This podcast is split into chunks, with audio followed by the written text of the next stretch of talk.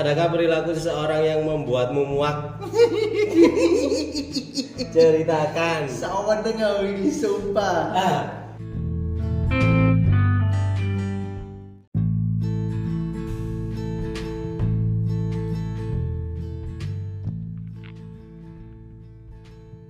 Ya, halo halo semua, selamat datang di Lapo Lata Podcast bersama saya Suripin. Langsung aja mari kita mulai laponya sekarang. Aku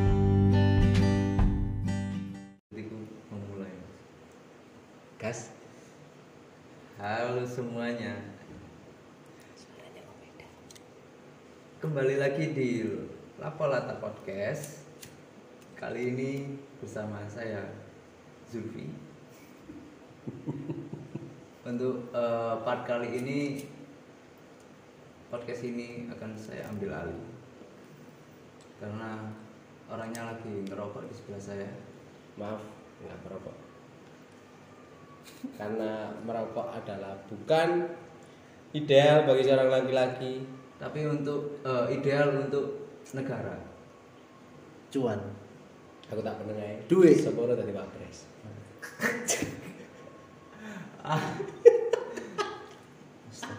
Oke.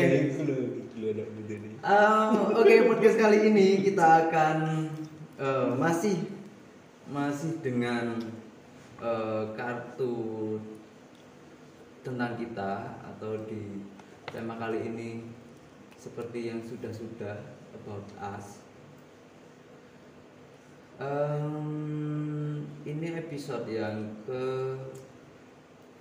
Nggak tahu keberapa wis. Pokoknya lanjutan dari episode yang kemarin. Waduh. delapan mungkin delapan atau tujuh lah.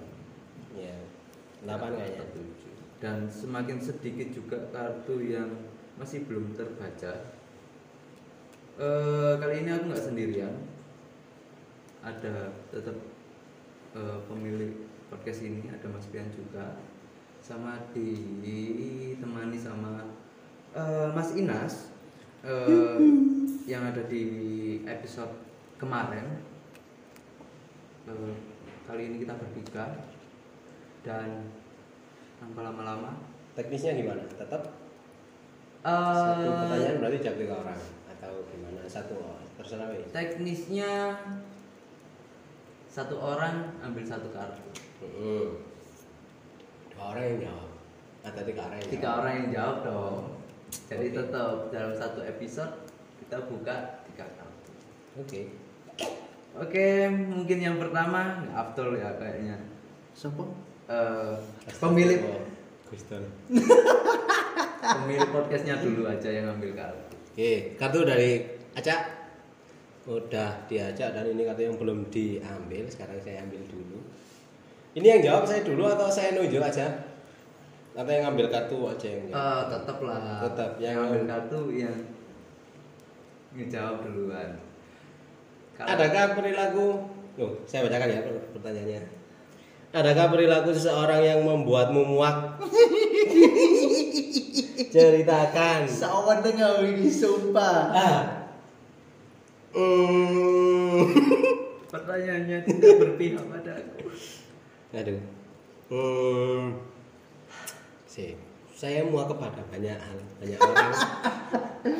ya pasti ya duwe lah mod lah iya. di jenenge api elek Oh. di itu ayo Perilaku seseorang yang membuat saya muak adalah apa ya? Monggo jawab dulu aja, saya masih mikir. Saya agak lemah, lemah mikir. iki gampang ta lek gaya aku Ayo. Nah. adakah perilaku seseorang yang membuat muak ceritakan Siapa itu? ya kancaku dhewe iki Iya. wah kakean iki Hmm. ngopi nandi sembarang wis jan koyo arek wedok yang pertama yang kedua lu sih ta Ceritakan. kok iso langsung Oh. ceritakan sih iya iya iya.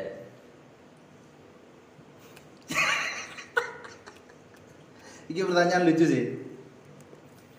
Jadi kadang itu ngono, jadi di circle kita itu ditanya nandi sembarang, mangan nandi sembarang. Lah terus iki ati nandi ya. Kalau dijak gen sing gak srek sambat. ndang mulai marah-marah jebol kunci rasane lho kan ono ae.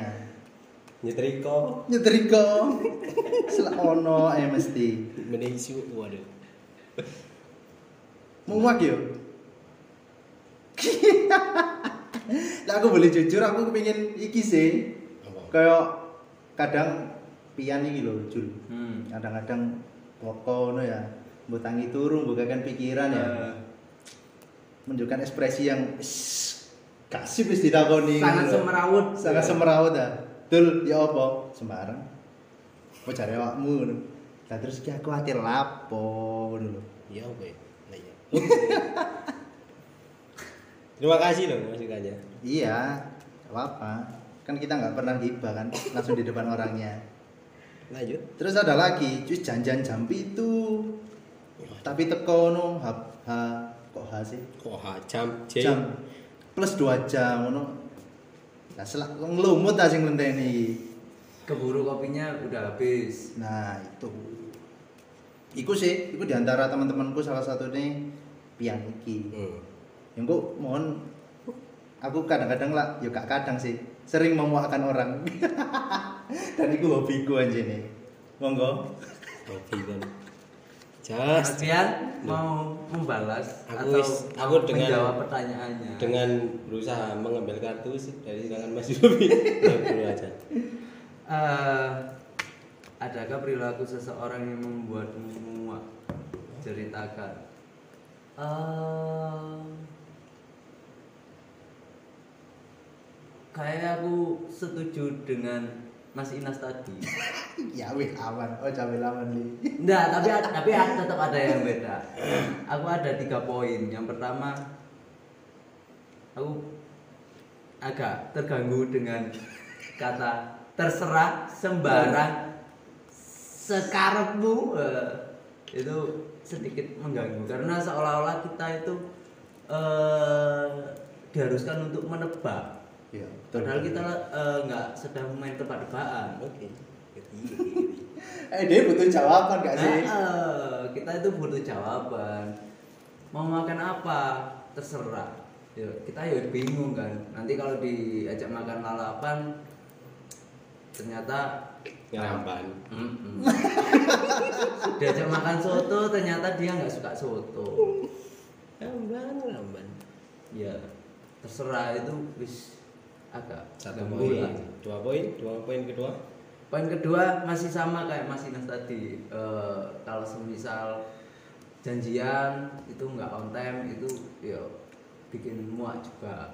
digibah Karena Menunggu di itu episode episode sebelumnya aku juga udah bilang kalau ya aku bakalan eh, nggak nyaman kalau eh, pergi ke satu tempat itu sendirian itu nggak nyaman. Makanya aku selalu ngajak teman dan kalau temanku ini nggak on time ya aku nggak wis bisa dibilang mati kutu lah. Hmm. yang ketiga eh aku agak terganggu. Bukan agak sih sangat mengganggu pikiranku kalau semisal eh dia mengiyakan sesuatu di saat ketemu buat janjian lah Hmm. ternyata pas aku udah di lokasi dia nggak datang Hmm. Ataupun kalau mengiyakan sesuatu terus tiba-tiba eh, pas di satu event ya wes ayo eh, kita bikin event bikin eh, acara terus pas acaranya berjalan orangnya nggak ada. Itu Iya. sangat mengganggu. Kok iso gak ada yang lari ya apa sih ini? Eh, perlu diingat eh, tempat ini sangat Astagfirullah kali ya Allah. Astagfirullahaladzim. Oke, Mas Pian silakan. perilaku yang membuat saya muak. Yang pertama nggak maksudnya apa ya eh, entah itu di sini ataupun di luar itu udah tak ceritakan. Kayaknya di beberapa episode saya ulang jawabannya tentang yang pertama kalau telat sih enggak sih kayaknya. Ya pasti ada dongkolnya. Eh, yang kedua adalah ada di satu tempat kerja. Itu ya banyak sih di beberapa tempat kerja. Enggak di semua tempat kerja yang pernah saya temui. Di kono. Kale di Lah di jodoh-jodohno no kak semua kau. Pokoknya ayu lah ya. Ya. Seneng no aku. Abi anar ini. Eh, apa ya enggak enggak bertanggung Eh, yang sing sing enggak ada saya mau adalah yang enggak bertanggung jawab sama job desk-nya atau betul mungkin betul. betul. Eh, sama ya sama job desk-nya sama perjanjiannya. Misalnya menyanggupi A terus ternyata enggak melaksanakan atau mungkin ketika pas ada atasan aja bergerak tapi pas nggak ada atasan orangnya nggak masuk atau mungkin nggak ngerjakan yang harusnya dikerjakan itu yang paling saya muak yang paling membuat saya muak nah itu sih kan cuma satu hal aja. Itu yang paling saya nggak suka adalah tentang ketidakpertanggungjawaban karena eh, pas kita udah menggantungkan sesuatu ke orang lain terus habis itu ternyata orangnya nggak eh, melaksanakan ya pasti dongkol lah Ma- malah kita yang ngerjain itu buat jawaban tentang terserah yang tadi Mas Ina sama Mas Yudi Oh ini klarifikasi berarti. Oke, nah klarifikasi. Yang pertama terserah eh, nggak tahu ya kalau orang lain eh, terserah terus misalnya sebenarnya punya Opsi. eh, pingin misalnya kayak tadi Mas Yudi bilang sebenarnya pingin nasi goreng tapi pas ditawari lalapan bilang terserah. Eh, jawabannya terserah tapi sebenarnya pingin eh, nasi goreng tapi nggak jawab. Nah saya nggak kayak gitu.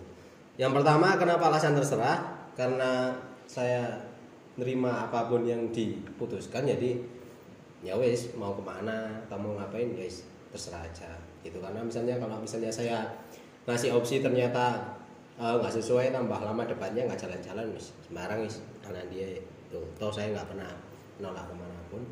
Yang kedua kenapa terserah? Misalnya waktu di eh, forum resmi pas pengambilan keputusan atau kayak gimana itu eh, alasannya terserah atau mungkin wis mau jarimu adalah karena saya ngasih bukan ngasih saya pingin eh, ngasih ruang teman-teman buat ngasih keputusan kebijakannya kayak gimana gitu. Karena eh, saya eh, saya merasa udah cukup buat buat kebijakan yang eh, menurut saya ideal idealisnya saya sendiri. Gitu. Jadi wis sembarang mau cari buang cek. Contoh? konjek mikir. Karnaval. tahu Karena karena semua akan terserah pada waktunya. Iya, karena ya enggak maksudnya iya kan itu salah satu misalnya saya ngasih opsi ternyata enggak diterima, ya wes. Enggak, iyalah boleh. Ya wis. ya wes melakukan boleh dalam forum sing buat istilahnya buat saling belajar. Ya niatnya ya cuma itu, silakan ngasih kebijakan. Eh, saya kebijakannya ada dua atau tiga pilihan, terus saya nyerahin ke teman-teman terus ternyata ngambil kebijakan yang kedua misalnya. Ya udah seenggaknya yang ngambil keputusan tahu konsekuensinya seperti apa dan mau ngambil. Eh tanggung jawabnya kayak gimana? Maksudnya bertanggung jawab atas keputusannya gitu. Jadi makanya kalau misalnya saya ngas, eh, ngambil keputusan malah saya yang apa ngambil tanggung jawab. Saya nggak mau ngambil tanggung jawab. Berarti eh, kalau tak simpulin dari klarifikasinya Mas Pian tadi, eh, sebenarnya Mas Pian ini lebih pengen memberi ruang Hmm. buat eh, sekitarnya Iya. untuk berkembang ataupun mengembangkan kreativitas ataupun ide. enggak aslinya mikir aja Mikir blog. Iya sih, ya iku sih, emang ngomong mikir aja. Oke, sebelum sebelum eh, podcast ini bertambah amburadul, alangkah lebih baik kalau kita ngambil pertanyaan yang selanjutnya. Iya, monggo, monggo. Silakan. Saya udah Ayo urutane. urutane. Sopo urutane kabeh kok wong telu. Jul. Ayo. Di sing wis mang ndi? Lul, Hah? Oh iya, perilaku sekarang wis kita ambil. Angel kok iki. eh bacakan dulu mungkin teman-teman tadi yang Oke, Hmm. pertanyaannya. Sebutkan sebuah topik diskusi yang membuatmu merasa tidak nyaman Iku mang wis dan mengapa? angeli. Eh sebelumnya mau tambahan sedikit tentang perilaku yang membuat muak itu adalah eh, tentang tata krama di suatu tempat. Misal ada temennya eh, istilahnya apa ya kumpul terus tiba-tiba buang angin. itu ya kalau misalnya buat diri sendiri emang lumrah tapi di lingkungannya kan enggak. Iya. Itu sih. Wis lanjut tadi pertanyaannya bisa. Se- sebelum sebelum ke berhubung di ada tambahan seperti itu, eh, aku jadi ingat eh, kebetulan aku kuliah di eh, dunia ekonomi kan. Kalau di perusahaan itu eh, seseorang itu harus eh, menyesuaikan diri dengan eh, lingkungan. Hmm. Nah terkait dengan perusahaan ya kalau kita jadi pegawai perusahaan kita harus menyesuaikan diri sama perusahaannya Hmm. bukan perusahaan yang menyesuaikan diri dengan kita Ya, Gitu. Di mana bumi dipijak di situ. Lanjut. Di situ apa? Lanjut. oh ya sudah Apa pertanyaannya? Eh, sebutkan sebuah topik diskusi yang membuatmu merasa tidak nyaman dan mengapa Em, mungkin apa ya nggak nyaman Man, ya. Astagfirullah. mungkin eh, topik diskusi yang gitu. nyerempet ke apa ya benteng pertahanan dari diriku sendiri itu Oh, yang apa bikin itu? gak nyaman semisal tentang apa ya Covid. Mana? apa ya semisal ya? Nggak ngerti. Batasannya wong kan. ya sebenarnya balik lagi ke mood sih. Hmm. balik lagi ke mood. Eh, ada beberapa saat aku bakalan nggak nyaman saat eh, diskusi tentang keluarga ngomongin tentang keluarga. Ada be- eh, kadang di beberapa kesempatan juga aku memang nggak nggak nyaman kalau kita ngobrol tentang pencapaian pencapaian ya entah pencapaianku ataupun pen- eh, pencapaian orang-orang sekitarku. Karena ngerti kalau maksudmu. menurutku dengan menceritakan pencapaian-pencapaian seperti itu jatuhnya malah membandingkan. Itu. Ada di lain kesempatan juga mungkin aku nggak bakal eh, aku juga nggak nyaman kalau semisal ngebahas tentang eh, apa ya? tentang apa-apa yang udah udah kejadian. Maksudnya ya masa lalu lah. Ya ya itu itu. kadang bikin nggak nyaman juga. Karena ya apa yang ada sekarang ya sekarang. Meskipun eh, aku yang sekarang ya terbentuk dari masa lalu juga. Tapi ya udahlah gitu kalau aku sih itu Pi, kamu sih Pi? Iya. Bagus ya. Kamu eh, pinter tentang topik diskusi. Ruang lingkupmu Sebutkan sebuah topik diskusi yang membuatmu merasa tidak nyaman. topik bapakku Astagfirullah. ya ya. Apa?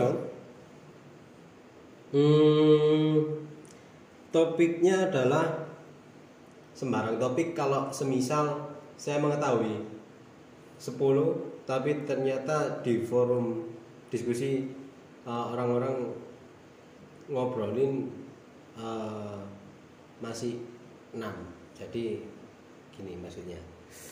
Misal saya uh, uh, mengetahui ya apa ya mengetahui secara sudut pandang yang banyak tapi eh, pas di forum diskusi tersebut cuma nyerang satu pandangan.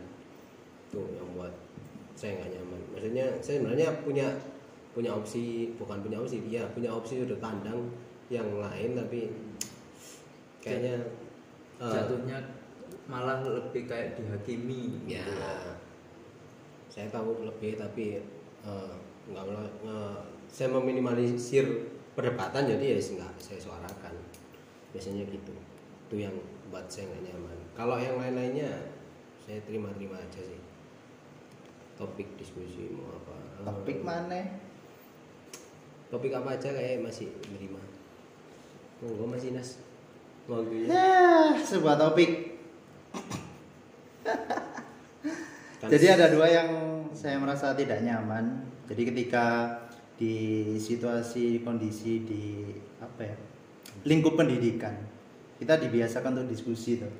Yang entah itu membuat kebijakan atau suatu keputusan pasti diskusi dan audiensnya atau teman-teman itu sebenarnya nggak setuju dengan keputusan itu gitu loh.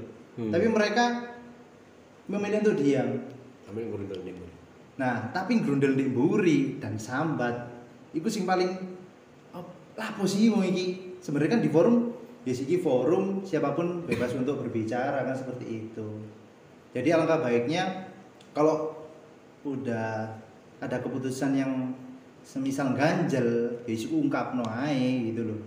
Ojo takut mengungkapkan Nek semisal opsimu itu benar dan solutif, ya silakan speak up tuh. Terus pengalaman yang kedua, Is kan di umur 20 plus ini ya. Kamu umur berapa Jul? Dua empat. Kan ya sesekali kumpul dengan teman lama, entah teman SD, SMP, SMA, pasti pernah kumpul. Sama seperti Mas Jupri tadi, nggak nyaman ketika mengobrolkan tentang pencapaian. Jadi pertama ketemu ya enak-enak ae, guyon, wis apa ya bahas tentang guyonan masa lalu, entah biar pas SMA pas atau di bangku sekolah lapoi sih kan enak kan kayak mengingat kembali gitu kan. Tapi ada yang buka omongan tentang pencapaiannya sekarang, entah iku wis sukses, lapo, kan yo jadi ini kayak lapo sih hari ini bahas-bahas iki. Bisa akhirnya satu persatu temen ya saya gak nyaman karena satu orang yang membahas tentang itu ya saya kira suasananya jadi nggak enak gitu loh. Itu sih dua hal yang membuat saya tidak nyaman ketika berdiskusi. Em, mungkin aku eh, sedikit share aja ya sama pernyataannya Mas Inas tadi sing yang pertama yang tentang eh, kenapa sih eh, banyak orang-orang yang nggak speak up atau nggak pun- eh, maksudnya nggak dia nggak speak up di dalam forum tapi setelah itu gerundel Iya. atau eh, mengeluapkan unek-uneknya di circle yang lebih kecil Kecil. gitu loh.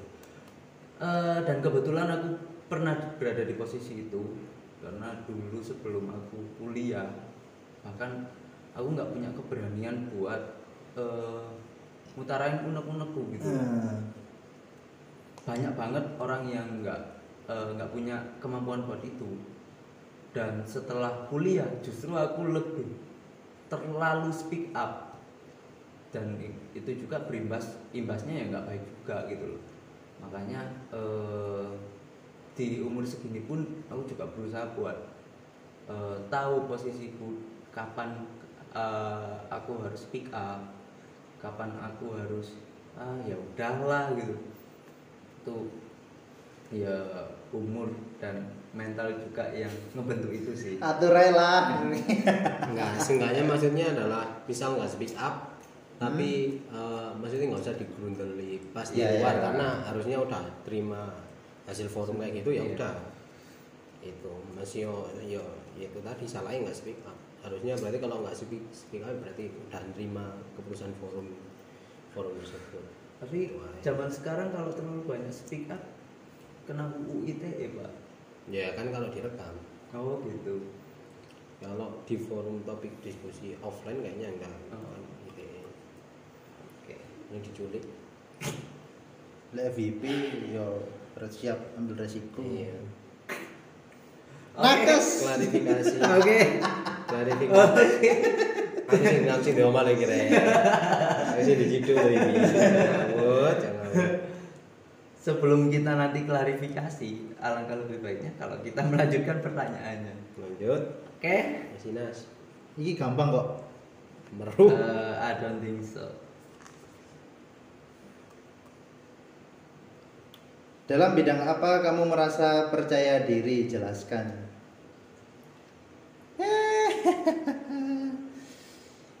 ya yang bidang yang saya merasa percaya diri yang jelas di bidang olahraga karena itu memang apa ya? Saya belajarnya di situ juga. Jadi lebih bisa mengembangkan kayak kemampuan saya di sana dan bisa percaya diri juga. Terus apa lagi ya? Ini pertanyaan mudah loh. Hmm. Bidang pendidikan juga merasa percaya diri itu memang butuh gitu loh. Untuk apa ya? Posisi saya kan juga sebagai guru kan. Sabtu Minggu turu. Jadi kan juga melatih percaya diri diri sendiri juga sembari memang ya harus. Setidaknya kita dicontoh lah sama siswa-siswa. Siswa-siswi kok siswa-siswa? Itu aja sih. Terus bidang olahraga bidang pendidikan dan di bidang bisnis itu sih. Harusnya percaya diri karena kita selalu mempunyai ambisi.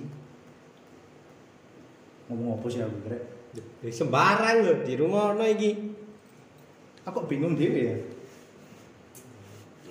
ya wis, intinya itulah.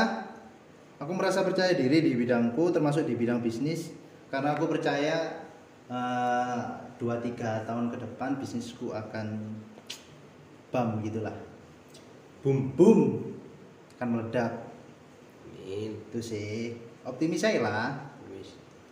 Monggo. Maju lebih. Em, dalam bidang apa kamu merasa percaya diri? Eh, mungkin di bidang human relation. eh, Apa artinya? Fuckboy. artinya apa itu Oh, enggak. em, Human. membangun relasi dengan eh, lingkungan. Eh, aku pede di bidang itu karena kebetulan saya diberkahi eh, buat pinter Nyepik. ngomong dan pinter beralasan juga jadi saya pede buat di bidang itu ini gue jam terbang gak sih Hmm. sebenarnya iya jam terbang juga itu mempengaruhi cara kita ngomong Hmm. terus eh, cara kita merespon apa yang orang apa umpan ke kita gitu. Terus selanjutnya kalau buat orang lain ya saya aku pede buat merencanakan eh, banyak hal buat buat orang lain. Tapi aku nggak pede merencanakan buat diriku sendiri. Jadi semisal eh, aku bisa ngasih masukan ngasih, eh, ngasih pendapat ke orang yang lagi merintis bisnis ataupun eh, dia lagi mengembangkan usahanya. Aku eh, cukup pandai lah di situ. Tapi kalau aku merencanakan buat diriku sendiri biasanya aku jatuh pada beberapa ketakutan yang sebenarnya ya nggak mungkin terjadi juga Ya, gitu ya, ya. itu jadi ya itu tadi lebih cocok di bidang konsultan mungkin itu sih siap Badut. oke I know Ah. Waktunya saya. Pertanyaannya adalah dalam bidang apa kamu merasa percaya diri? Jelaskan. Dalam dalam dalam bidang apa aja yang pernah saya lakukan. Ya seperti yang Mas Inas tadi tentang pengalaman. Kalau misalnya saya nggak punya pengalaman, saya nggak akan percaya diri. Kalau udah punya pengalaman, seenggaknya minimal dua kali pernah melakukan eh, sesuatu hal tersebut, saya merasa percaya diri. Itu karena udah punya bekal pengalaman. Kalau buat mulai itu pasti nggak percaya diri, apa pun itu. Itu makanya kenapa sampai sekarang saya tidak memulai sesuatu? Saya tidak percaya diri. Itu. Ada sanggahan? Badut.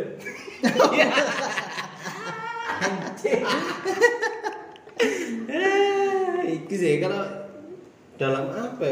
Karena ya eh, kemarin saya pernah bahas bahwa masa-masa sibuk saya adalah di antara 2017 18 Apa? 19 banyak yang banyak yang saya lakukan sampai ya maksudnya dalam satu hari kayaknya 24 jam nggak cukup jadi kalau. Untung nggak tipes. hmm, kalau sekarang sih yang buat saya percaya diri ya yang pernah saya lakukan di waktu itu buat pelajaran buat saya di hari ini banyak yang dilakukan moro-moro jadi guru sengaja moro-moro jadi Semarang wis pokoknya sing ngurusi pemilu sing ngurusi aduh wis akeh wis pengen Sebenarnya wajar gak sih? Gini gini. Aku no apa ya kisah aja. Wajar gak sih untuk membangun percaya diri itu kita membandingkan kita dengan orang lain? Wajar gak sih? Contoh, aku pernah iki punya kakak tingkat itu sing waduh beler wis istilahnya. Kuliah ya wis syukur teko ngono. Apa kok absen? Tapi dia iso lulus dan aku di situ ya wis dalam hal apa ya? Aku ada tingkatnya gitu loh. hmm. Jadi aku menilai, duh masih iku sing beler ae iso lulus kok kenapa aku gak? Hmm. Kayak ku wajar gak sih?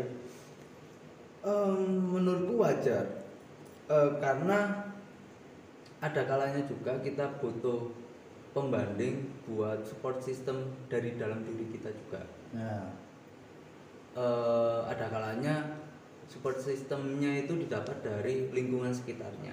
Nah kalau dari internya itu emang ya biasanya kita membandingkan eh, diri kita dengan orang lain termasuk eh, pembahasan sebelumnya tentang pencapaian.